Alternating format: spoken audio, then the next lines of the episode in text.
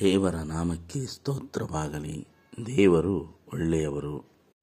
ಈ ಅಂತ್ಯ ದಿನಗಳಲ್ಲಿ ಇಬ್ರಿಯ ಪತ್ರಿಕೆಯ ಸಂದೇಶ ಮೊದಲನೇ ತ್ರೈಮಾಸಿಕ.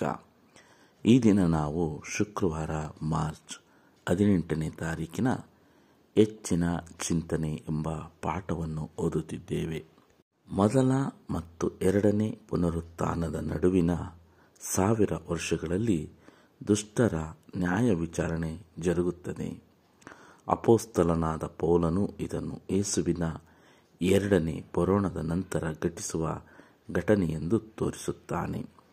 ಆದ್ದರಿಂದ ಕಾಲಕ್ಕೆ ಮೊದಲು ಯಾವುದನ್ನು ಕುರಿತು ತೀರ್ಪು ಮಾಡಬೇಡಿರಿ, ಕರ್ತನು ಬರುವ ತನಕ ತಡೆಯಿರಿ, ಆತನು ಕತ್ತಲೆಯಲ್ಲಿರುವ ಗುಪ್ತ ಕಾರ್ಯಗಳನ್ನು ಬೆಳಕಿಗೆ ತರುವನು, ಹೃದಯದ ಯೋಚನೆಗಳನ್ನು ಪ್ರತ್ಯಕ್ಷಪಡಿಸುವನು ಎಂಬುದಾಗಿ ಪೌಲನು 1 ಕೊರಿಂಥ 4ನೇ ಅಧ್ಯಾಯ 5ರಲ್ಲಿ ಹೇಳುತ್ತಾನೆ. ಅದೇ ರೀತಿಯಾಗಿ ಮಹಾರ್ವದ್ದನು ಬಂದಾಗ ಭಕ್ತರಿಗೆ ನ್ಯಾಯವನ್ನು ತೀರಿಸುತ್ತಾನೆಂದು ದಾನಿಯೇಲ 7ನೇ ಅಧ್ಯಾಯ 22ನೇ ವಚನವು ಹೇಳುತ್ತದೆ.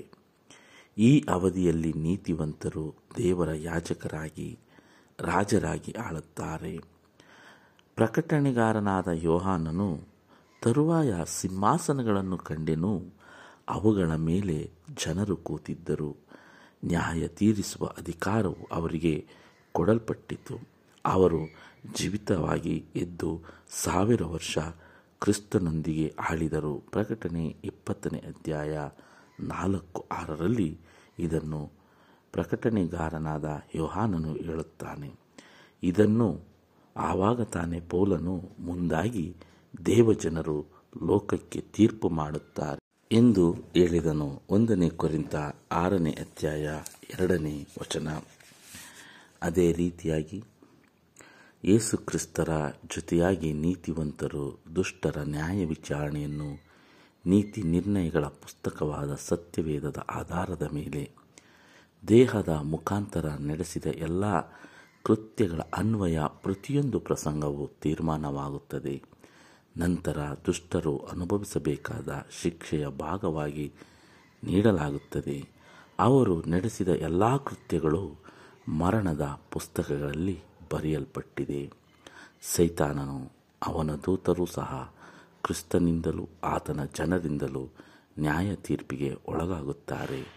ನಾವು ದೇವದೂತರಿಗೂ ಸಹ ತೀರ್ಪು ಮಾಡುತ್ತೇವೆಂದು ನಿಮಗೆ ತಿಳಿಯದು ಎಂಬುದಾಗಿ ಪೌಲನು ಹೇಳುತ್ತಾನೆ 1 ಕೊರಿಂಥ 6ನೇ ಅಧ್ಯಾಯ 3ನೇ ವಚನದಲ್ಲಿ. ಮತ್ತು ತಮ್ಮ ದೊರೆತನವನ್ನು ಕಾಪಾಡದೆ ತಮಗೆ ತಕ್ಕ ವಾಸಸ್ಥಾನವನ್ನು ಬಿಟ್ಟ ದೇವದೂತರಿಗೆ ದೇವರು ನಿತ್ಯವಾದ ಬೇಡಿಗಳನ್ನು ಹಾಕಿ ಮಹಾದಿನದಲ್ಲಿ ಆಗುವ ದಂಡನೆಯ ತೀರ್ಪಿಗಾಗಿ ಅವರನ್ನು ಕತ್ತಲೆಯ ಒಳಗೆ ಇಟ್ಟಿದ್ದಾನೆ.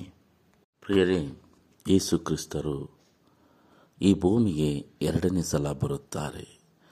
1ನೇ ಸಲ ಬೆತ್ಲೆಹೇಮಿನಲ್ಲಿ ಹುಟ್ಟಿದರು, 2ನೇ ಸಲ ಮತ್ತೆ ಬರುತ್ತಾರೆ. 1ನೇ ಸಲ ಯೇಸುಕ್ರಿಸ್ತರು ಬೆತ್ಲೆಹೇಮಿನಲ್ಲಿ ಹುಟ್ಟುತ್ತಾರೆ ಎಂಬ ಆ ಪ್ರವಾದನೆಯು ಆದಿಕಾಂಡ 49ನೇ ಅಧ್ಯಾಯ 10ನೇ ವಚನದಿಂದ ಶುರುವಾಗಿ ಮಲಾಕಿಯ ಗ್ರಂಥದವರೆಗೂ ಬರೆಯಲ್ಪಟ್ಟಿತ್ತು. ಆ ಯೇಸುಕ್ರಿಸ್ತರು ಈ ರೀತಿ ಹುಟ್ಟುತ್ತಾರೆ ಎಂದು ಅನೇಕ ಬಾರಿ ಸತ್ಯವೇದದಲ್ಲಿ ದಾಖಲೆಗಳನ್ನು ಕೊಟ್ಟಿದ್ದಾರೆ.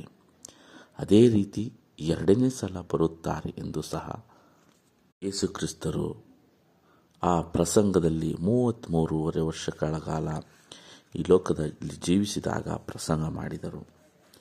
2ನೇ ಸಲ ಬರುತ್ತಾರೆ.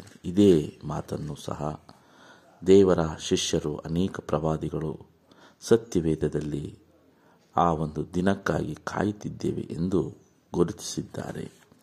ಅದೇ ರೀತಿಯಾಗಿ ಪ್ರಿಯರೇ, ಯೇಸುಕ್ರಿಸ್ತರು 2ನೇ ಸಲ ಬಂದಾಗ ಯೇಸುಕ್ರಿಸ್ತರ ಜೊತೆ ನಾವು ನೋಡಿದಂತಹ ಆ ವಿಮೋಚನಕಾಂಡ 32:32, ಇಬ್ರಿಯ 12:23, ಅದೇ ರೀತಿಯಾಗಿ ಕೀರ್ತನೆಗಳು 56:8, ದಾನಿಯೇಲ 12:1, ಮಲಾಕಿಯ 3:16, ಲೋಕ 10:20, ಪ್ರಕಟಣೆ 13:8, ಪ್ರಕಟಣೆ 17:8. ಇವುಗಳಲ್ಲಿ ಇನ್ನೂ ಅನೇಕ ವಚನಗಳಲ್ಲಿ ಆ ಜೀವಿತರ ಪಟ್ಟಿಯಲ್ಲಿ ಇರುವ ಹೆಸರುಗಳನ್ನು ನಾವು ನೋಡಿದೆವು. ಯಾರು ನೀತಿವಂತರಾಗಿ ದೇವರ ದಾರಿ ಮಾರ್ಗದಲ್ಲಿ ಆ ನೀತಿವಂತರಾಗಿ ಬದುಕುತ್ತಾರೋ ಅವರು ಆ ಜೀವಿತರ ಪಟ್ಟಿಯಲ್ಲಿ ಅವರ ಹೆಸರುಗಳು ದಾಖಲಾಗಿರುತ್ತವೆ.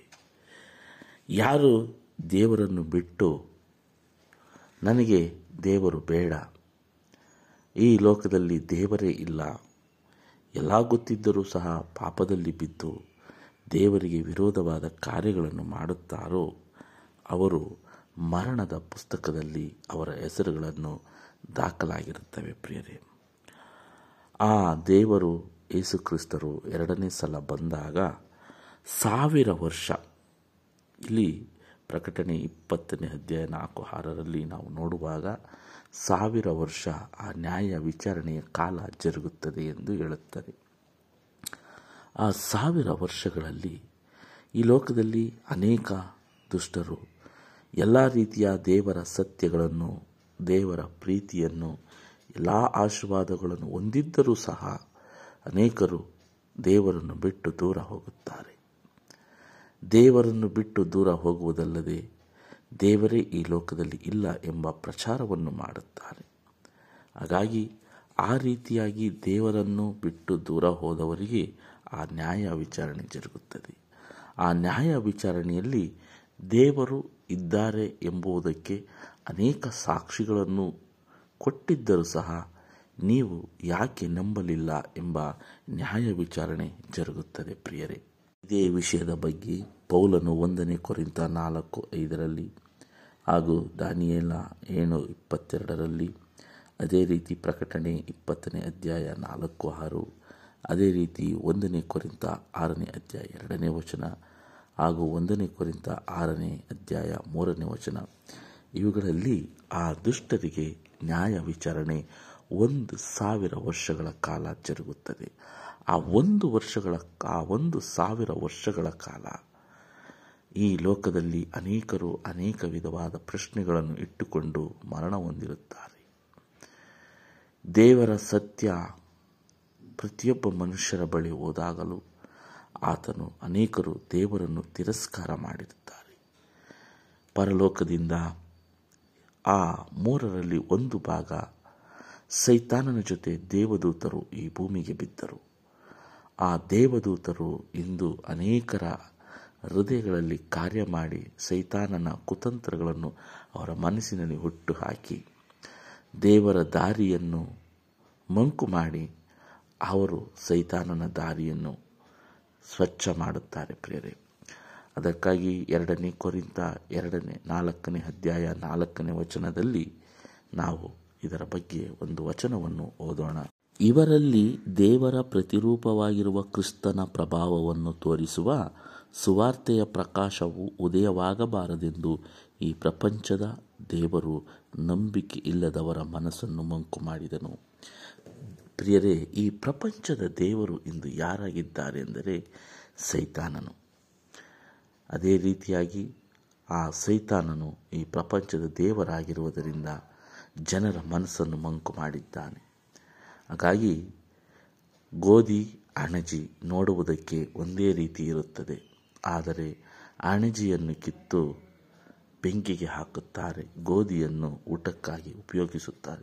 ಅದೇ ರೀತಿ ಈ ಲೋಕದಲ್ಲಿ ಎಲ್ಲರ ಗುಣಗಳು ನೋಡುವುದಕ್ಕೆ ಚೆನ್ನಾಗಿ ಕಂಡರೂ ಸಹ, ಆದರೆ ನಿಜವಾಗಿಯೂ ಹೃದಯದಲ್ಲಿ ಯಾರು ದೇವರನ್ನು ಬಲವಾಗಿ ನಂಬಿ ದೇವರ ಚಿತ್ತದಂತೆ ನಡೆಯುತ್ತಾರೆ ಎಂಬ ವಿಷಯ ಯೇಸುಕ್ರಿಸ್ತರು 2ನೇ ಸಲ ಬಂದಾಗ ಆ 1000 ವರ್ಷಗಳ ನ್ಯಾಯ ವಿಚಾರಣೆ ಸಮಯದಲ್ಲಿ ಗೊತ್ತಾಗುವುದು ಎಂದು ಈ ಪಾಠ ಹೇಳುತ್ತದೆ. ಪೌಲನು ಇಲ್ಲಿ ಹೇಳುತ್ತಾನೆ, ಅಲ್ಲಿ ದುಷ್ಟರ ನ್ಯಾಯ ವಿಚಾರಣೆ ನಡೆಯುತ್ತದೆ. ಆ ಜೀವಿತರ ಪಟ್ಟಿಯಿಂದ ಹೆಸರು ಯಾರದು ಇರುವುದಿಲ್ಲವೋ ಅವರ ಹೆಸರು ಮರಣದ ಪುಸ್ತಕದಲ್ಲಿ ಬರೆದಿರುತ್ತದೆ. ಆ 1000 ವರ್ಷಗಳಲ್ಲಿ ದೇವರನ್ನು ಹಿಂಬಾಲಿಸಿದಂಥ ಜನರು ನ್ಯಾಯ ತೀರಿಸುತ್ತಾರೆ. 1 ಕೊರಿಂಥ 6:3 ನೀವು ದೇವದೂತರಿಗೂ ನ್ಯಾಯ ತೀರಿಸುತ್ತೀರಾ ಎಂದು ಪೌಲನು ಹೇಳುತ್ತಾನೆ. ಯಾರು ದೇವರ ಸಂಗಡ ಹೆಜ್ಜೆ ಹಾಕಿ ನಡೆದಿದ್ದಾರೋ ಅವರು ಆ ದೇವದೂತರಿಗೂ ಆ ದುಷ್ಟರಿಗೂ ನ್ಯಾಯ ವಿಚಾರಣೆಯನ್ನು ಮಾಡುತ್ತಾರೆ, ನಮ್ಮ ಸಂಗಡ ದೇವರಿರುತ್ತಾರೆ ಎಂದು ಈ ಪಾಠ ಹೇಳುತ್ತದೆ. ಹಾಗಾಗಿ ನಾವು ನಮ್ಮ ಬದುಕು ಜೀವಿತರ ಪಟ್ಟಿಯಲ್ಲಿದೆಯಾ ಅಥವಾ ದುಷ್ಟರ ಪಟ್ಟಿಯಲ್ಲಿದೆಯಾ ಎಂಬುದನ್ನು ಯೋಚಿಸಿ, ನಾವು ದೇವರ ಆ ಜೀವಿತರ ಪಟ್ಟಿಯಲ್ಲಿ ನಮ್ಮ ಹೆಸರು ಇರುವಂತೆ ನೋಡಿಕೊಳ್ಳುವುದಕ್ಕೆ ಪ್ರಯಾಸ ಪಡೋಣ ಎಂದು ಈ ಪಾಠ ನಮಗೆ ಕಲಿಸಿಕೊಡುತ್ತದೆ. ಪ್ರಿಯರೇ, ಮತ್ತೆ ಮುಂದಿನ ಪಾಠದಲ್ಲಿ ಭೇಟಿಯಾಗೋಣ. ವಂದನೆಗಳೊಂದಿಗೆ. ಆಮೇಲೆ